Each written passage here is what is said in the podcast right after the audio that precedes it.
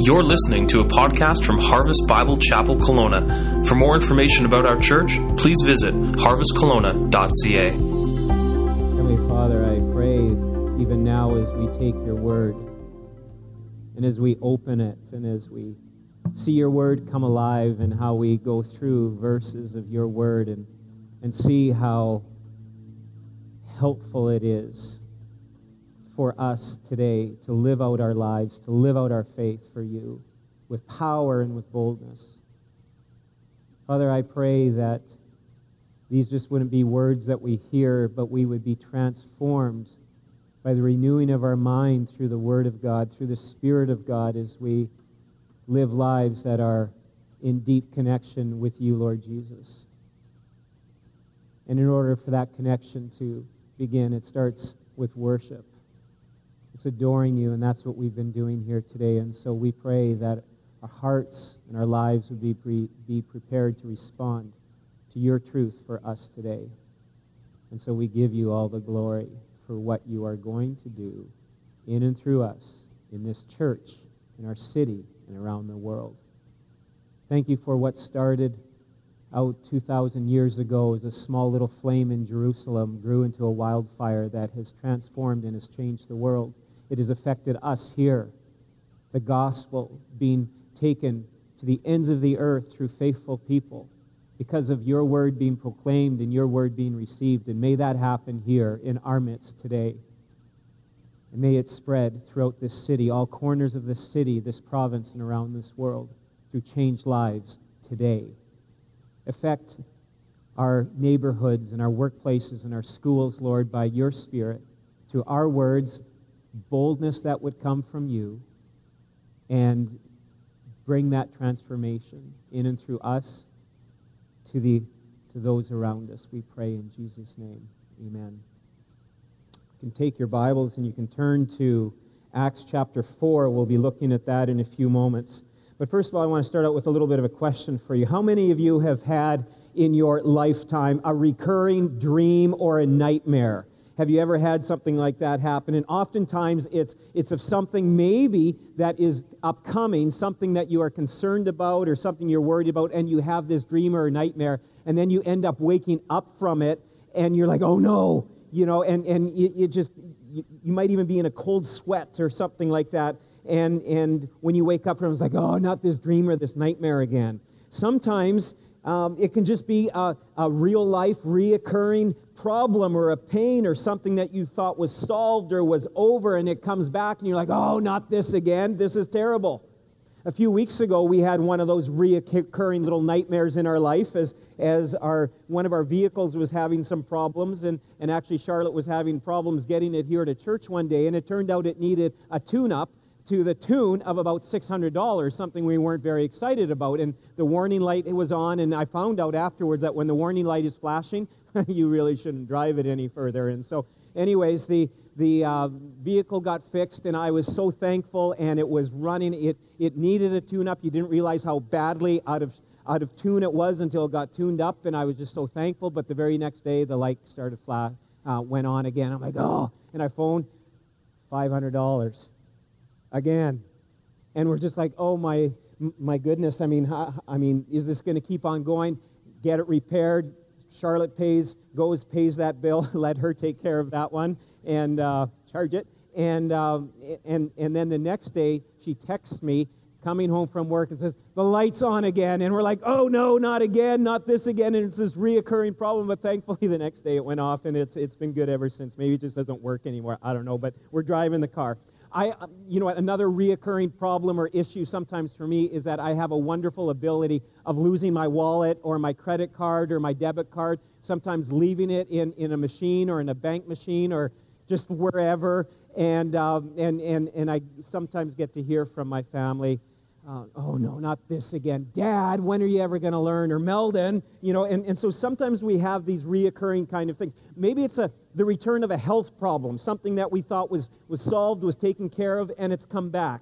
Or maybe you're an Edmonton Oiler fan, and it's season after season of just reoccurring losing, and you're just like, oh, not this again. And, and if you're like me, you have pretty much quit watching them and have just kind of decided to to just not ride a band, bandwagon in hockey at this time. Um, you know what? We have these reoccurring things that, that happen in our lives. And in Acts chapter 4, we see some guys who are kind of like, oh, not this again. This is terrible. And in Acts chapter 4, the teachers of the law, those who are working at the temple, are facing this, oh, no, not again situation. They thought they had just nicely gotten rid of Jesus. He was taken care of. He was causing a bit of an uproar, but this Jesus from Nazareth was, was a real pain to them. But then the problem was solved, and, and, and phew, now we can get life back to normal, how it was before in the temple, and, and life is good. And all of a sudden now there's these disciples of Jesus, and, and there's some kind of interesting, kind of crazy things that are going on, and, and crowds are starting to gather, and communities are, are being formed, and, and it's creating quite a buzz in Jerusalem. And, and, and it, it, it looked like it was over and done, but now, again, their, their power and their control over things was being threatened, and, and they were no doubt starting to think, not this again, what are we going to do? And so so they end up arresting Peter and John, and we talked a little bit about that last week, and they throw them in jail for a night. And in the morning, they're brought before the council, probably up to about 72 Sanhedrin and scribes and chief priests and all his family and, and this crowd that they're standing before. And they say to them, Whose name are you doing this miracle in? This, this lame guy, this crippled guy that was, was healed, whose name did you do it in? Because authority, the name by which you do something, spoke volumes. And there they said, We did it in the name of Jesus Christ of Nazareth. I'm like, oh, that Jesus guy, not this again.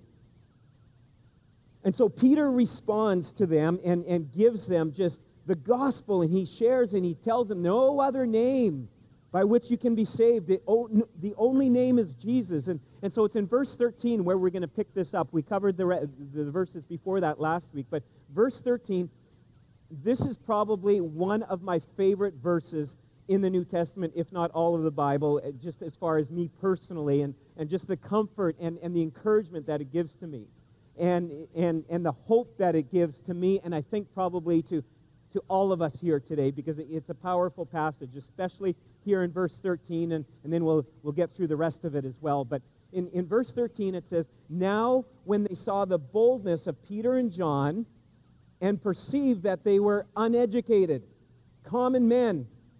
They were astonished. And they recognized that they had been with Jesus. Uneducated, ordinary, common men. This verse, I believe, gives, give, gives us hope in so many different ways. How many of us, I wonder, at times are crippled or are being kept from being used by God because of fears, because of inadequacy, because thinking we're not qualified, we don't know enough. I have a past. I've been involved in this before. I'm too new. I don't know enough. God could never use me. But then you have the story of Peter and John, ordinary, simple fishermen who weeks earlier fled and ran from Jesus when the opposition and the danger presented itself they took off. And now we are seeing them being used in a powerful way. And, and this goes a long ways to, to, to just show us that God uses uneducated people. He also uses educated people. He uses both. He uses all of us, wherever we may see ourselves. And the problem is, we may see ourselves differently than how other people see ourselves, but our view of ourselves oftentimes can really limit what we do for God because we get so paralyzed and, and, and, kind of that paralysis almost by analysis of just examining our lives and thinking, well, what could I ever do? But God uses the educated as well as the uneducated. He uses the educated we see by the guy who wrote the book of Acts, Dr. Luke. He was a medical doctor. He wrote the, the Gospel of Luke and he wrote the book of Acts here. He was, he was a medical doctor, and usually medical doctors who practice medicine are usually fairly smart. So, so we see uneducated fishermen being used, we see the educated doctor being used by God. And oftentimes, these two mindsets, though, can cripple us. I'm underqualified, can never do that, or I'm overqualified. I'm overqualified. That job, that task, what you're asking me to do, what they want me to do, are you kidding me? I'm a doctor. Or I've been in this for a long time, and, and, and that's below me. I, I mean, I've put in my time. I've put in my time of service. I've worked in the trenches. I have my degree. I've served on this board or this committee. You want me to do what? Are you serious? I mean, th- that, that just might be a little bit below me and, and below my pay grade, if you want to say it that way. You know, for me to do something like that, that would be a blow to my pride. Your what? Yeah, exactly. Your pride. You really want to put this kind of thinking to the test in your life? Plant a church. Be part of a church plant. Battle the wars of at times feeling incredibly underqualified and thinking, I don't know what I'm doing. Or battle the wars of thinking, I'm too qualified to do this kind of a thing or what's being asked of me. I mean, this has been a battle, I mean, and, and it hit me really hard just before launch. I mean, there, there's times where you can get feeling kind of sorry for yourself or overwhelmed and, and, and start thinking, you know, I, I've been in ministry for, for like 20 some years. I mean, I'm used to, to preaching to, to hundreds in, in multiple services, and now it's to dozens. Sure, um, I'll be honest with you. I'd love to show up on a Sunday morning, an hour before the service, have a few little prayers, and walk up on stage and preach, rather than being here assisting and training and, and just being part of what goes on. Sure, I mean, I want comfort. We all want comfort, and I'd love to be home on a couch at 12:30 Sunday afternoon, part ways already into my Sunday afternoon nap. I deserve a little comfort in my life, don't I? I deserve a little bit of ease. These are the kind of thinking that that can be so dangerous that we've bought into, especially in North America. We bought into this, I can climb this, this ladder, and, and, you know, the bigger, the better. It's kind of like leapfrogging from one thing that's bigger and bigger and bigger and continuing on in that way. That's the world's economy. Kingdom economy is quite a bit different. The kingdom of Jesus economy is an upside down economy, but it is the only way to power. It is the only way to a transformed and a changed life. Look at Jesus. I mean, the example that he set in Philippians chapter 2, verse 3. This is the upside down economy that I'm talking about. Do nothing out of selfish ambition or vain conceit, but in humility consider others more significant than yourselves. Let each of you look not only to his own interests, but also to the interests of others. Have this mind among yourselves, which is yours in Christ Jesus, who thought he was in the ver- who, though he was in the very form of God, did not consider equality with God something to be grasped.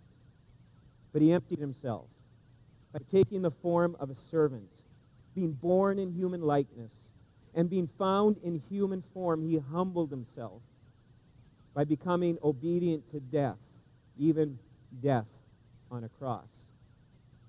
You think Jesus, I mean, the King of Kings, the Son of God, he comes to this earth, and what is he? A king? Huh, a servant, washing his disciples' dirty, disgusting, probably fungus filled feet. He was there to care for people and to love them, and not, he, he didn't come to be served, but to serve. He set the example for us. And this is the example that we are to follow, whether it's in the home or in the workplace. There should be no job in the workplace that is too much above or below you. And especially the below one. We can serve, we can, can, can show an example at work, in the home, whatever it might be. Christ sacrificed it all and was such an example to us. I, I just love this verse here about the ordinary common man and, and i can't help but think i mean just the the the, the side that kind of looks for humor in my life and, and, and there's quite a good side to that oftentimes I, I couldn't help but think later on when when uh, Peter was reading the book of Luke after Luke had published it, I guess you could say, or, or I mean, had written it, and he's reading, like, he's reading through the accounts of Acts 1, Acts 2, Acts 3. He's like, thanks a lot, Luke. Ordinary, common. Basically, you're calling me, you know what, not the sharpest knife in the drawer, or, you know what, you're calling me maybe a few fries short of a happy meal. I, I don't know. I mean, he probably wasn't too impressed by this, but I couldn't help but just to think what, what he thought when when he read that, and yet, you know what I thought? Yeah, it's true. He can use me. And why and how can we be used by the Lord? It's because of the very next verse. They had been with Jesus. That changes it all. That changes it in your life. That changes it in my life. They had been with Jesus. And when we are with Christ, when Christ is in us, it's different. They identified these chief priests, these Sadducees, these scribes. They, as they huddled together, they, they were talking, and, and it's there's something about these guys. Yes, they had been with Jesus for three, three and a half years.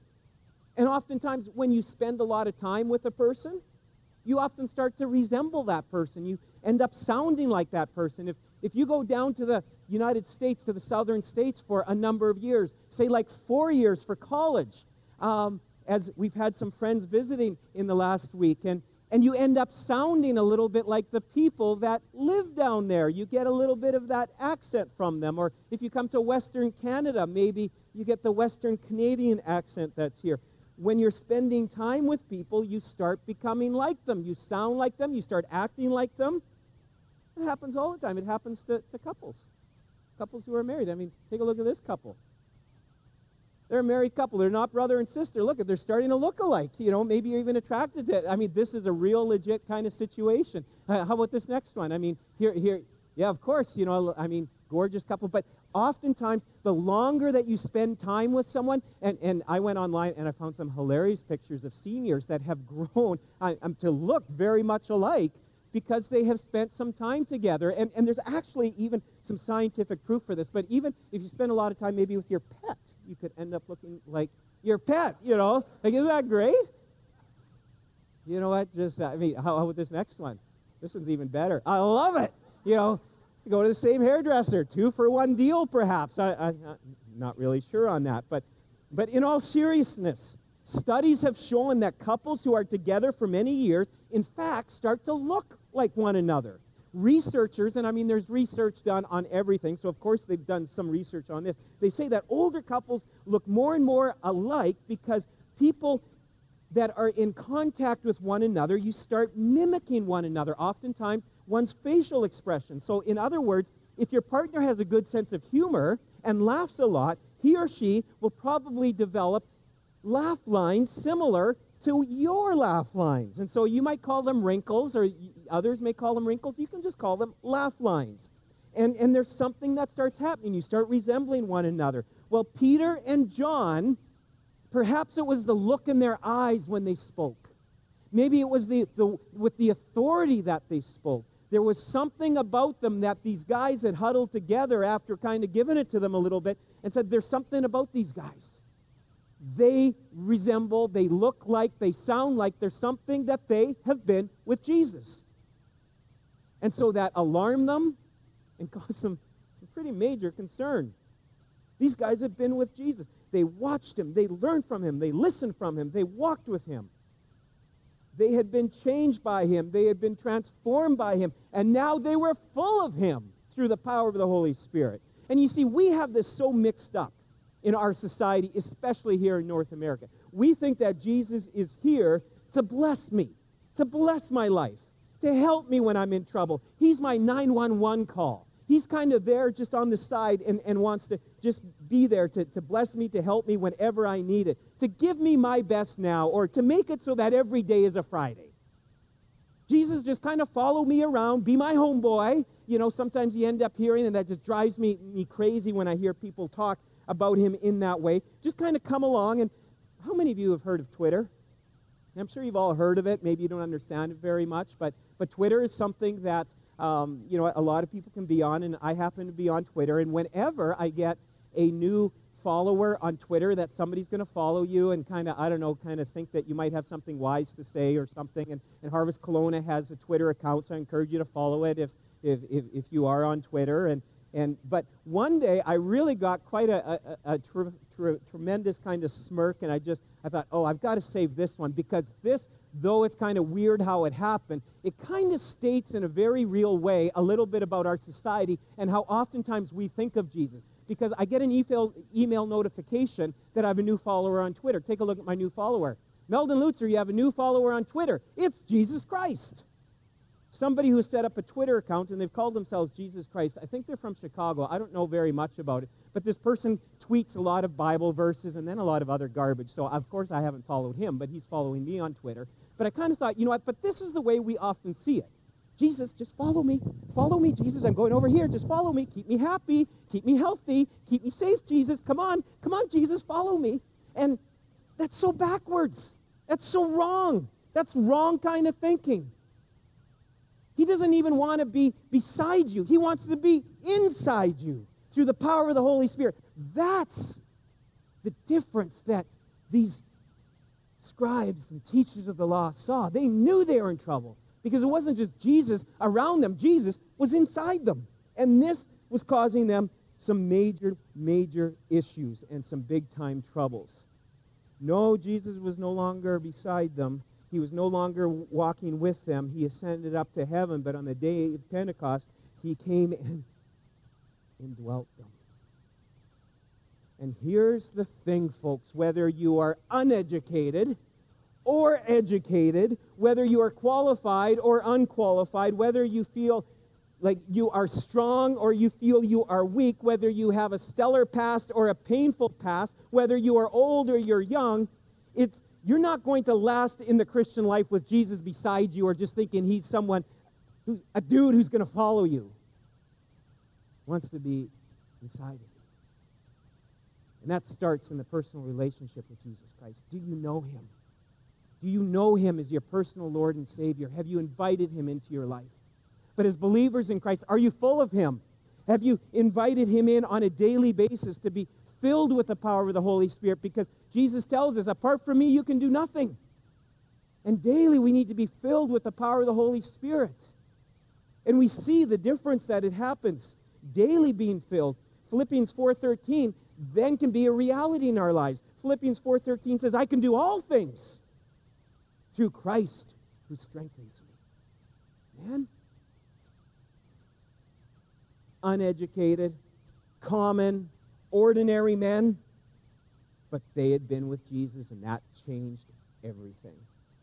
And so this morning we're going to look at this, the rest of this passage, and we are going to see what happens to a life that is in Christ, a life that is in the process of being changed and transformed, and we're going to see it in the life of the disciple. This is why we take the Bible and we take verses and, and we work through it instead of just kind of going all over the place and bouncing back and forth. We, you need to see the truths that there is and the benefits and see what happens to a life that is in Christ simply from this passage. There's other benefits from other passages, but this is the beauty of this kind of examination of God's Word. And so the first thing that we end up seeing in here is that there's boldness to speak the truth. The religious leaders in verses 14 and 15, they gather together and, and, and, and they're looking. I mean, I just think this would be, be pretty funny how, how this would work out. Um, Matt, can you come here? And Joel, can you come here for a second? I mean, pretend you guys are Peter and John. You guys didn't know we were really doing this, but you know, and, and you guys are looking pretty serious because you're before, you know what, the, the teachers of the law and, uh, you know, and, and so let's, let's pretend these are the teachers of the law, the people you're facing. And so you've got a little bit of, of fear, you know, on, on your faces. They're kind of giving it to you just like they give it to me on a Sunday through blank stares and, and various other things. And, but, but I'm the crippled guy, the former, the guy who used to be crippled, 40-some-year-old dude who is now fine walking around. So you guys are looking serious, but I'm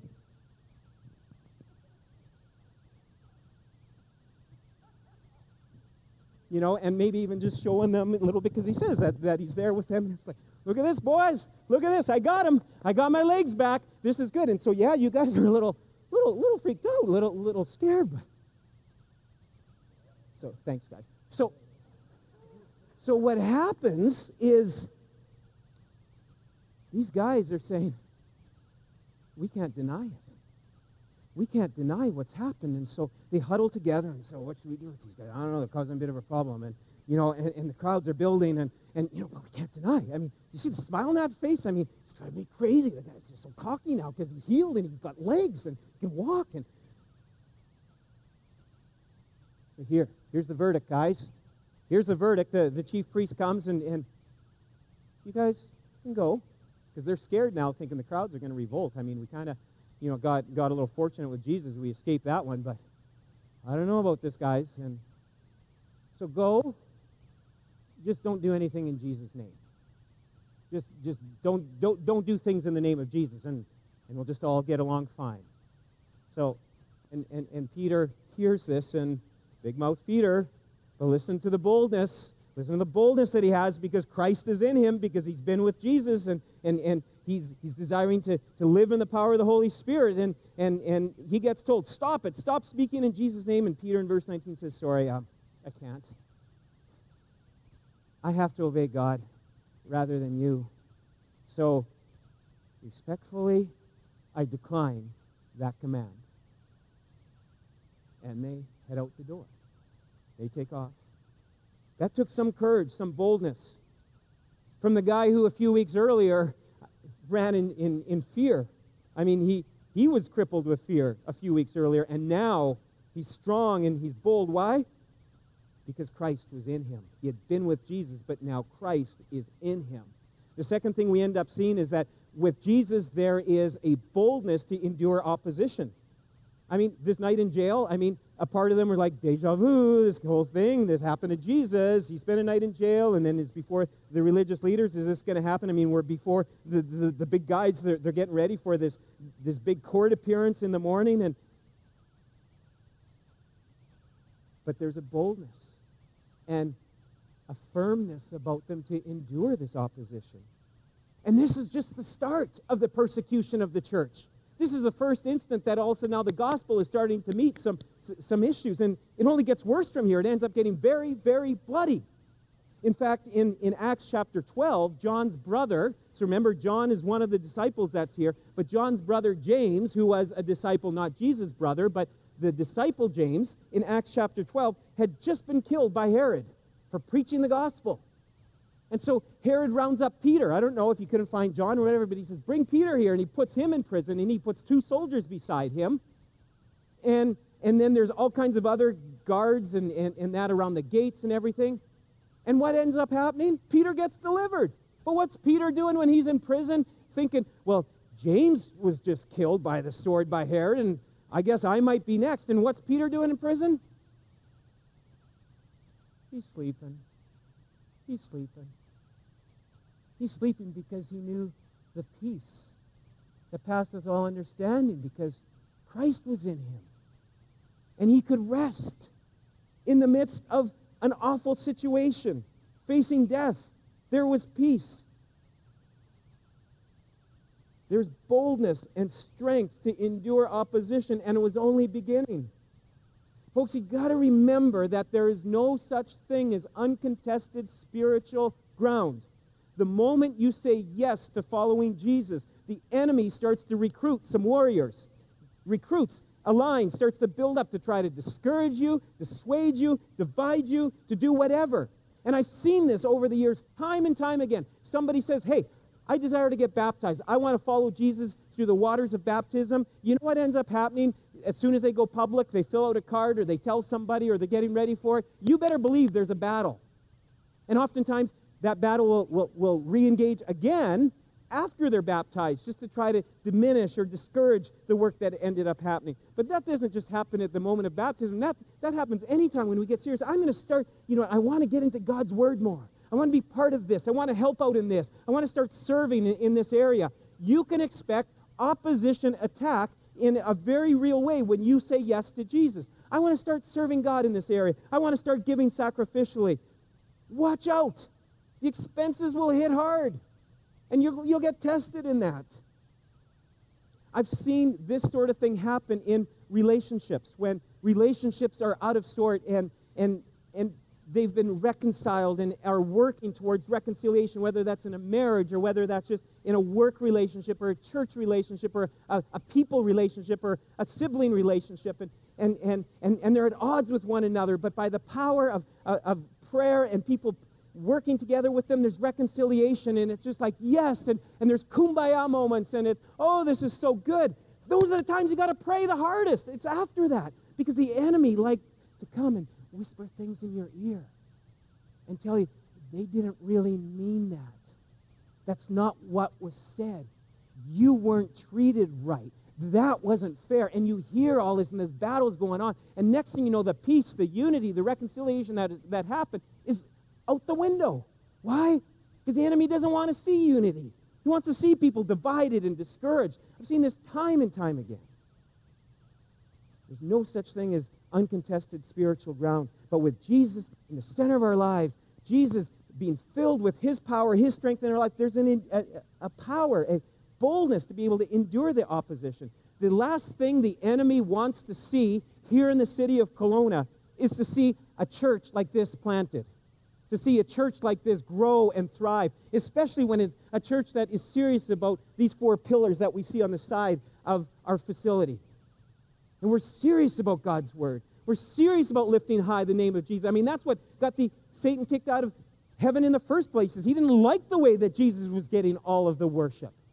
We believe firmly in the power of prayer. We believe that's where life, that's where the power and strength is. That's where the engine room is for a church, for our own lives. And we want to share the good news with people in our city with boldness. Do you think the enemy likes that? No.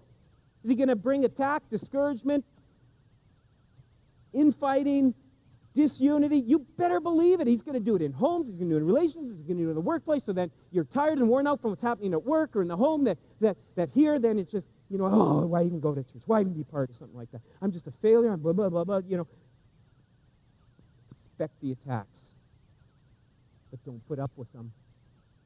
Don't put up with them. So, how do we endure the opposition? Well, let's see what Peter and John did in verse 23. It says, when they were released, this is after the guy said, so get out of here, get out of here. Just don't, just don't preach in the name of Jesus. Just don't say that Jesus guy's name. Just get out of here. So what do they do? When they were released, verse 23, they went to their friends and reported what the chief priests and elders said to them. And when they had heard it, they lifted their voices in protest. That's not fair. We're not going to take it. No, we're not going to take it. They did it to Jesus. We're not going to do it. Do they start a protest? They start a letter writing campaign? Do they get on social media? I don't know. Maybe they scribed on rocks and, and just hucked them at people. I, I don't know how they, they, they got their message across there. Did they, did they start organizing and strat? Hey, we better, we better separate Peter and John because, you know, we can't lose them both. They're too valuable. And, and we better, you know, just, do we have an insurance policy for Peter? I mean, if we lose him, I mean, what's going to happen here? I mean, and, and is, this, is this the kind of thing that's going on? No. It says, and when they heard it, when they heard this news, they lifted their voices together to God and they prayed. Prayer is the natural response. It was like breathing, it was just the natural thing. They saw what was going on, they heard what was going on, they went to prayer. It was just boom, boom. This is happening. What does the church do? What do we do as believers? We pray. And so they lift their voices up together in prayer. And they prayed, and, and it says they were all filled with boldness. Why? Because they were filled, again, with the Holy Spirit. You see, when Jesus is not just with us or beside us or following us, but in us, there is boldness that we have in prayer. Boldness in prayer. They get together with other believers and they get praying. And boy, did they pray. In fact, they prayed so hard, and as they were praying and they were just seeking the Lord, it ends up saying that room that they were praying in was shaken. But let's see how they prayed, because right away they didn't start, okay, okay, God, help us, because this is what's happening. Let, let's look at how they prayed. Because how they prayed is a very good model in a very good way how we should pray when we are in opposition, how we should pray when we are in trouble. And they set out in just an incredible example here. And the first thing we end up seeing that they do here in, in Acts chapter 4 is they start filling their minds with the truth of God, of God's word. And they pray scripture. And what they start to pray right at the very start is from Psalm chapter 2. That's what they start praying. And this is why it's so important that we know God's word. This is why it's vital that we know God's word in our life. So that when stuff happens, the verses are there that Scripture is there for us to, to, to fill our minds. Charlotte has a brother in law um, who is a farmer but also works for a seed company in Saskatoon. And in October, when the shooting happened in Ottawa, he and his group of co-workers were right there when the shots started to go off. You can just go to that picture there. There's a great newspaper article, and, and I've copied, made a few copies of it, and, um, and it's available, or you can email me, and I can just email you a link, and it will be better than the copy. The copy turned out a little poor. But one of the great things about there that, and, and Jim is a believer in Christ and, and loves the Lord, and he said when the bullets started firing and there was mass confusion and all of this is going on, you know what was the first thing that started coming to his mind? There was, first of all, this incredible peace. Other people were frantic, and he had peace. Just take a look. If I can find it in here. He says several, several were very traumatized, especially those with young children. Many thought that this was it for them, and they wanted to survive for their kids. He said, I was praying, and, I, and a number of people asked me to pray for them. But a little earlier on, the thing that, that he brings out here that, that happens is that he starts remembering God's word. God's word starts to get recalled in his life. And, and he says one, one of the areas that was recalled was, uh, was Psalm 91. It says, He who dwells in the shelter of the Most High will rest in the shadow of the Almighty. I will say of the Lord, He is my refuge and my fortress, my God in whom I trust. You will not fear the terror of the night, nor the arrows that fly by the day, nor the pestilence that stalks in the darkness, nor the plague that destroys at midday. These verses are coming to mind because he's been someone who's been absorbing his himself in the Word of God. He's been getting to know the Word of God. And when you have the Word of God, you might think, oh, I'm terrible at memorizing. But as it gets in that thick skull of yours and it gets into your brain, you just never know when it's going to kick in and when you need it. And here it shows up. And then there was some New Testament verses from Matthew 10 that came to mind. Are not two sparrows sold for a penny, yet not one of them will fall to the ground apart from the will of your Father? So don't be afraid. You are worth more than the birds, the air. And these verses come to mind and, and just give him this incredible peace. I love this statement. It could be seen as a little corny and not always true, but I believe there's some truth here. It says, when you see a Bible that is falling apart, it is usually belongs to somebody who isn't. Now, you just might have a brand new Bible, so you say, Meldon, please don't look at my Bible because it's, you know, not falling apart yet. I hope it's yet. That's why we need to know God's Word. That's why we need to meditate on God's Word and, and have it as the fuel in our lives. That's why it's so important. Because the first thing they start praying here is Psalm chapter 2. And, and listen to what it says in verse 24. And, and here's what, what they see in this prayer. This is a great prayer. And it starts out with some pretty solid declarations in verse 24. So look at verse 24. It says, Sovereign Lord, who made the heaven and the earth and the sea and everything in them. So, first of all, they say, God, you're the God of creation. God, you are the one who's made everything. God, you made. You've made all of this world. You've made us. You've allowed these kind of things. Well, we get into that part. But God, you are almighty, all powerful. You created this world. And they're establishing, reminding themselves of God's supreme power and control, not only just over the affairs that they're facing, but the world as a whole. You are the creator. But then, second of all, of all, we see God, you're the God of revelation. You spoke. God, you spoke. In verses 25 and 26, it says, who through the mouth of our father David, your servant, said by the Holy Spirit, Why do the Gentiles rage and the peoples plot in vain? The kings of the earth set themselves up, and the rulers were gathered together against the Lord and against his anointed. So they're saying, Lord, you already revealed years ago by David that this was going to happen to your anointed. You said this was going to happen. You revealed it. You already spoke this. So we shouldn't be surprised by it. And then, thirdly, you're the God of history. You decided. You're the one who has allowed these things to take place. You have predestined all of this in verse 28. They say those words God, you have predestined this. You knew this was going to happen. This was all part of your plan. They were accepting what was happening to them right there, right now, as part of the Almighty God's plan for their lives. He wasn't surprised. Oh, you get a little opposed by, by the teachers of the law? oh, facing a little trouble? It wasn't a surprise to him.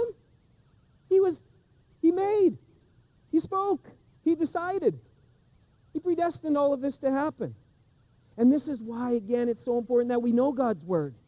And as they, they didn't quote this part, but as you keep reading Psalm 2, I just love it. I wish they would have included it, but we can go to it and we can take a look at it because it ends up saying, you know what God does to, you know, when you have these people who are causing opposition in your life?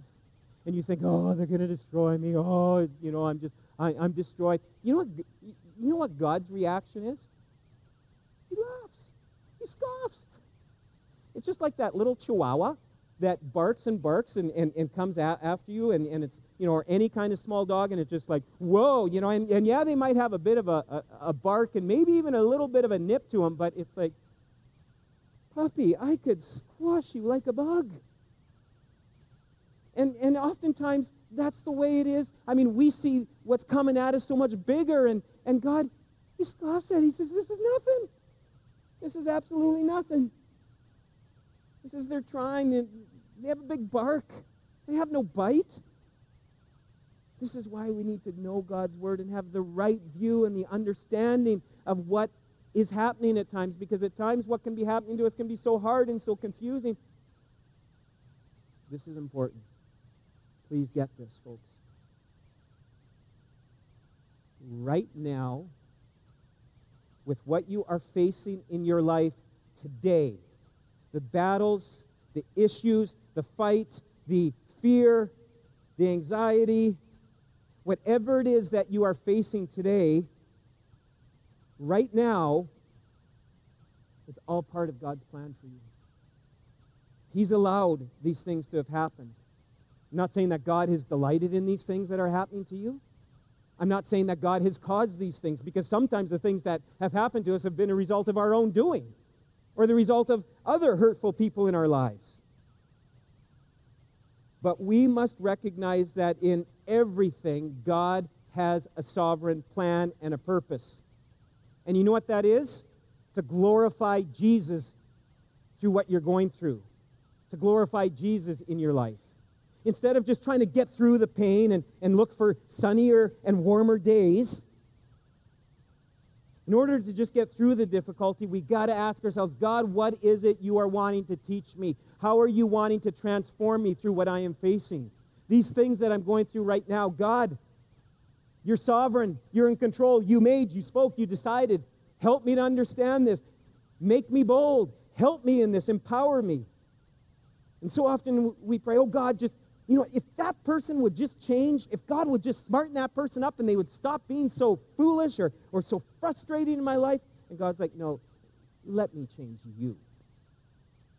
We want to keep changing everyone else and change the circumstance, and God's like, no, it starts with you. Yeah, maybe those other situations, those, those people do need to change, and God does need to do a work in there, but primarily, his first focus is your life and my life and what he's wanting to do. You know the verse Psalm 46, verse 10, it's on mugs, it's on cards. Be still and know that I am God. And so we like, okay, I just, you know, I just need to get biblical. I just need to get still. Doesn't mean have a nap. Doesn't mean do nothing. Doesn't mean, you know, I just need to take a break from, from church or from fellowship or from serving. You know, the Bible says, be still, be still and know I'm just being still. No, what's the next part? It says, I will be exalted. Be still and know that I am God because God goes on to say, I will be exalted. I want to be exalted. So get still, shut your mouth, turn your brain off from thinking of all these different things, and be still and say, okay, God, wh- how do you want to be exalted in what I'm facing right now? How are you going to bring good to that frustrating person that's driving me crazy? Says, No, I want to be exalted in you. A tough situation you're facing in the workplace, home life, finances. Saying, just be better, just be better if. And God saying, No. I need to do that work in and through you. God, how, how can you be exalted in this? How can your power be made great in my weakness and in my frustration? Number four, see here in this prayer as they pray a bold prayer that God, you're a God of action. Now, God, get working. This is where they've, they've, they've understood God, you've made, you spoke, you decided, but now here comes the ask.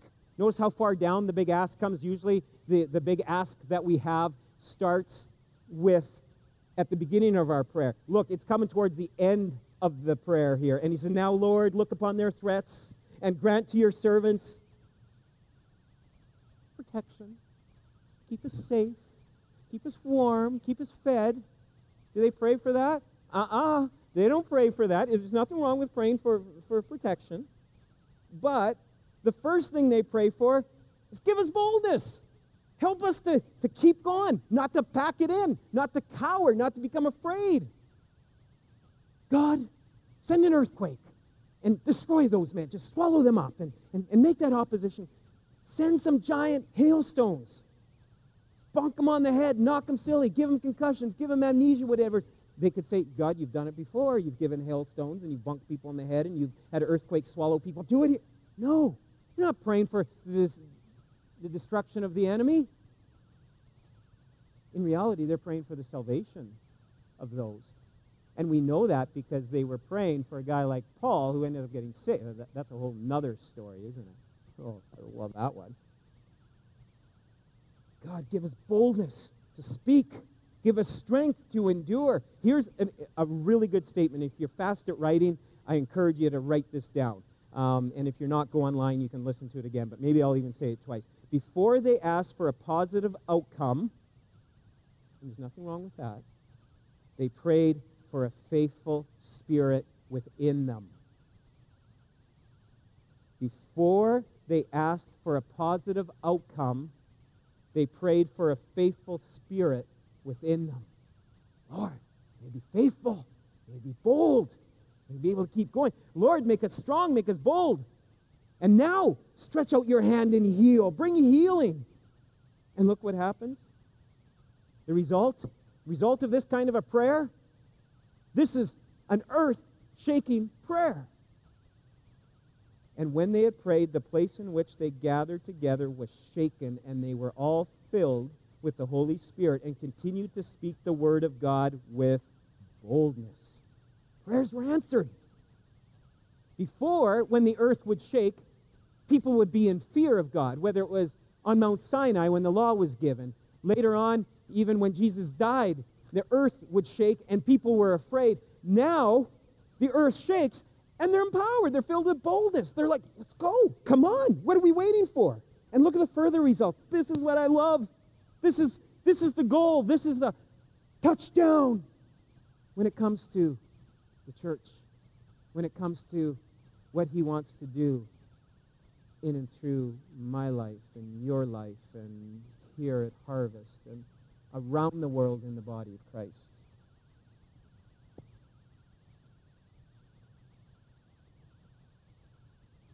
Verse 32.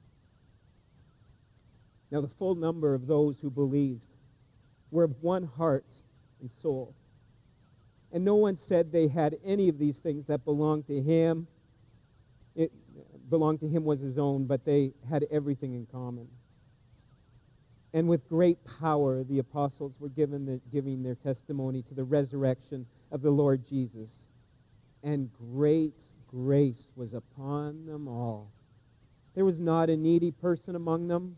For as many as were owners of lands and houses sold them and brought the proceeds of what was sold and laid it at the apostles' feet, and it was distributed to each as they had need. What was the result? Boldness, unity, oneness, putting others' needs ahead of their own, a generosity. You have a need, let me help. Power, great grace was upon them. This bold proclamation this life, this power, this boldness, this amazing story, and what took place in the book of Acts just is not a nice little story from history. But, folks, I believe with all my heart it can happen today. I'm convinced of it. Why? Because God's word declares it. This kind of community, this kind of generosity and power and boldness and people getting saved everywhere and the, and, and the, and the gospel setting like wildfire. Why? Because they were people of prayer.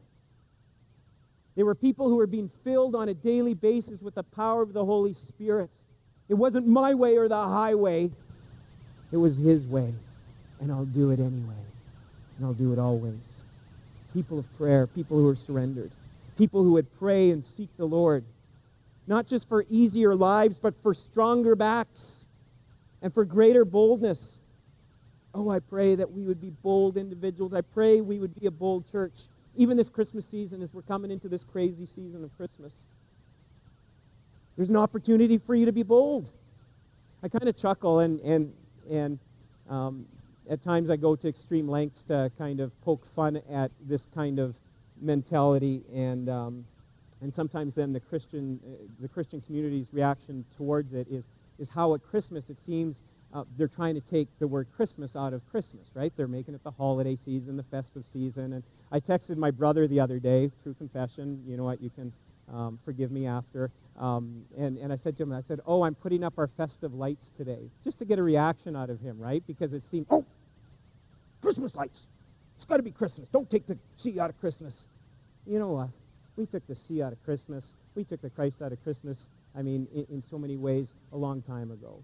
But we can keep bringing him back in. We've participated in the materialism and different things, and yes, we see what is going on in our world.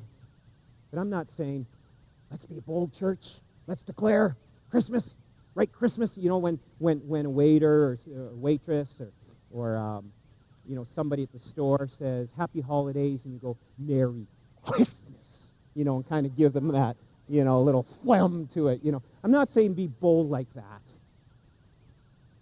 you know, and, and make a statement because we're about the big C of Christmas. We're about the Christ of, yeah, let's be about the Christ of Christmas by truly sharing him, by taking an interest in the lives of others and what Jesus did, who considered others better than our own selves. I'm calling you to great boldness to not stand on street corners and, and declare, Jesus is the reason for the season. And, and, and, and, and that's good, and, and I don't want to totally slam it, but let's not get obsessed with it. I want to talk about some boldness for beginners, something practical, and then we're going to worship. It's boldness for beginners starts with saying something when nothing would be easier. You have a moment, you have an opportunity to say something to someone, to maybe enter into the pain of what they're talking about or what's going on in their life, and you have an opportunity to just say, hey, would it be all right? And you very rarely get turned down on this one. Would it be all right if I prayed for you? You know, as they're sharing what's going on, and, and maybe there's hurt or discouragement or fear, yeah, it, it, might weird them out a little, and it might weird you out a little bit, but people, bold. And take what is going on in their life to the one who can make the biggest difference. You can pray even the gospel over them by thanking Jesus for what he has done in your life, how he has forgiven your sins, and, and how you have a relationship with him. Take that opportunity to get into the lives of other people by asking some questions, by showing some compassion and some concern for them. Start by saying something when nothing would be easier. Take advantage of opportunities when they present themselves. Take that genuine interest in, in people's lives. Just start asking them some questions. You're going to find out really quickly where they're hurting. Just ask them, where are you spending Christmas this year? Oh, we don't even want to go there. But they do want to go there. And so ask, ask a little further. Say, why? What's going on? Oh, hey, you know what? I'm going to pray for you.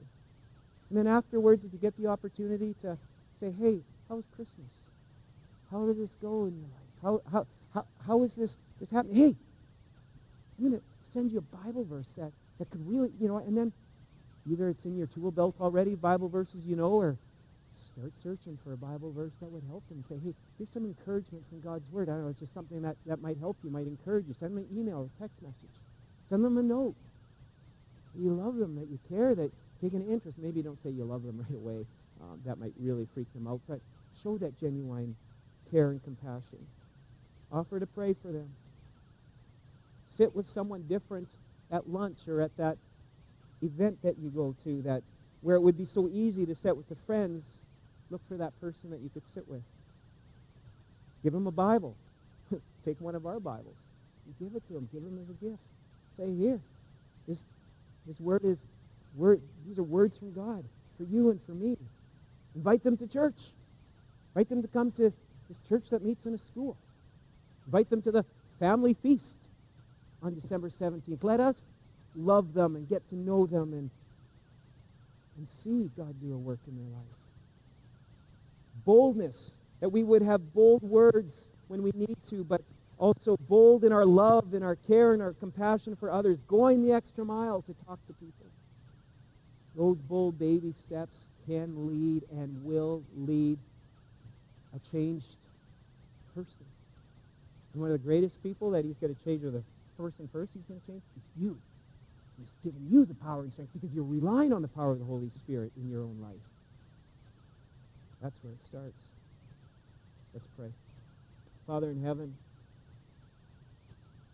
I pray for each person here today that they would not leave this worship, this place of worship today without knowing that they are in Christ. If they do not know Jesus in a personal way, may they speak to myself or to someone else here that could just lead them into the most important relationship.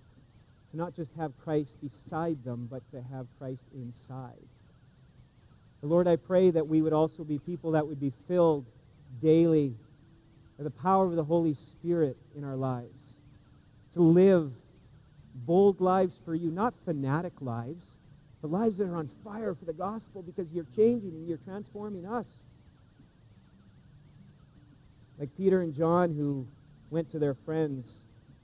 Lord, I pray that we would even have the boldness at times to go to our friends and say, hey, I'm in trouble.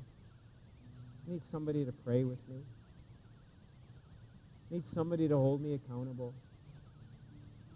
So Peter and John, they, they went to the boys. They went to the, the group, to the guys, to the gals that they knew would be there for them. And Lord, I pray that Harvest Kelowna would be a place where people can know they will be loved and cared for and prayed for. And the small group ministry starts in the new year, Lord, I pray that it would be a place not just for fellowship and conversation, but for the deepening of our walk with you and with one another.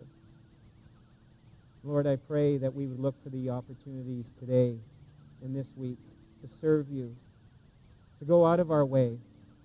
May we see we're not overqualified or underqualified, but we are called by you to be servants, to give of ourselves. And Lord, we know that as we do that, that we will reap harvest. We don't give up. May we not give up. Thank you that you are almighty and all-powerful. And through the good times, through the hard times, you can believe what your word says. You are faithful, you are true, and I pray for those who are walking through the valley of the shadow of death or discouragement or frustration or anger. Oh, would they not fear any evil, but would they know your power and your strength walking not just beside them, but inside of them? God, do that work in and through us. May the song of worship be one of a true prayer in our lives today.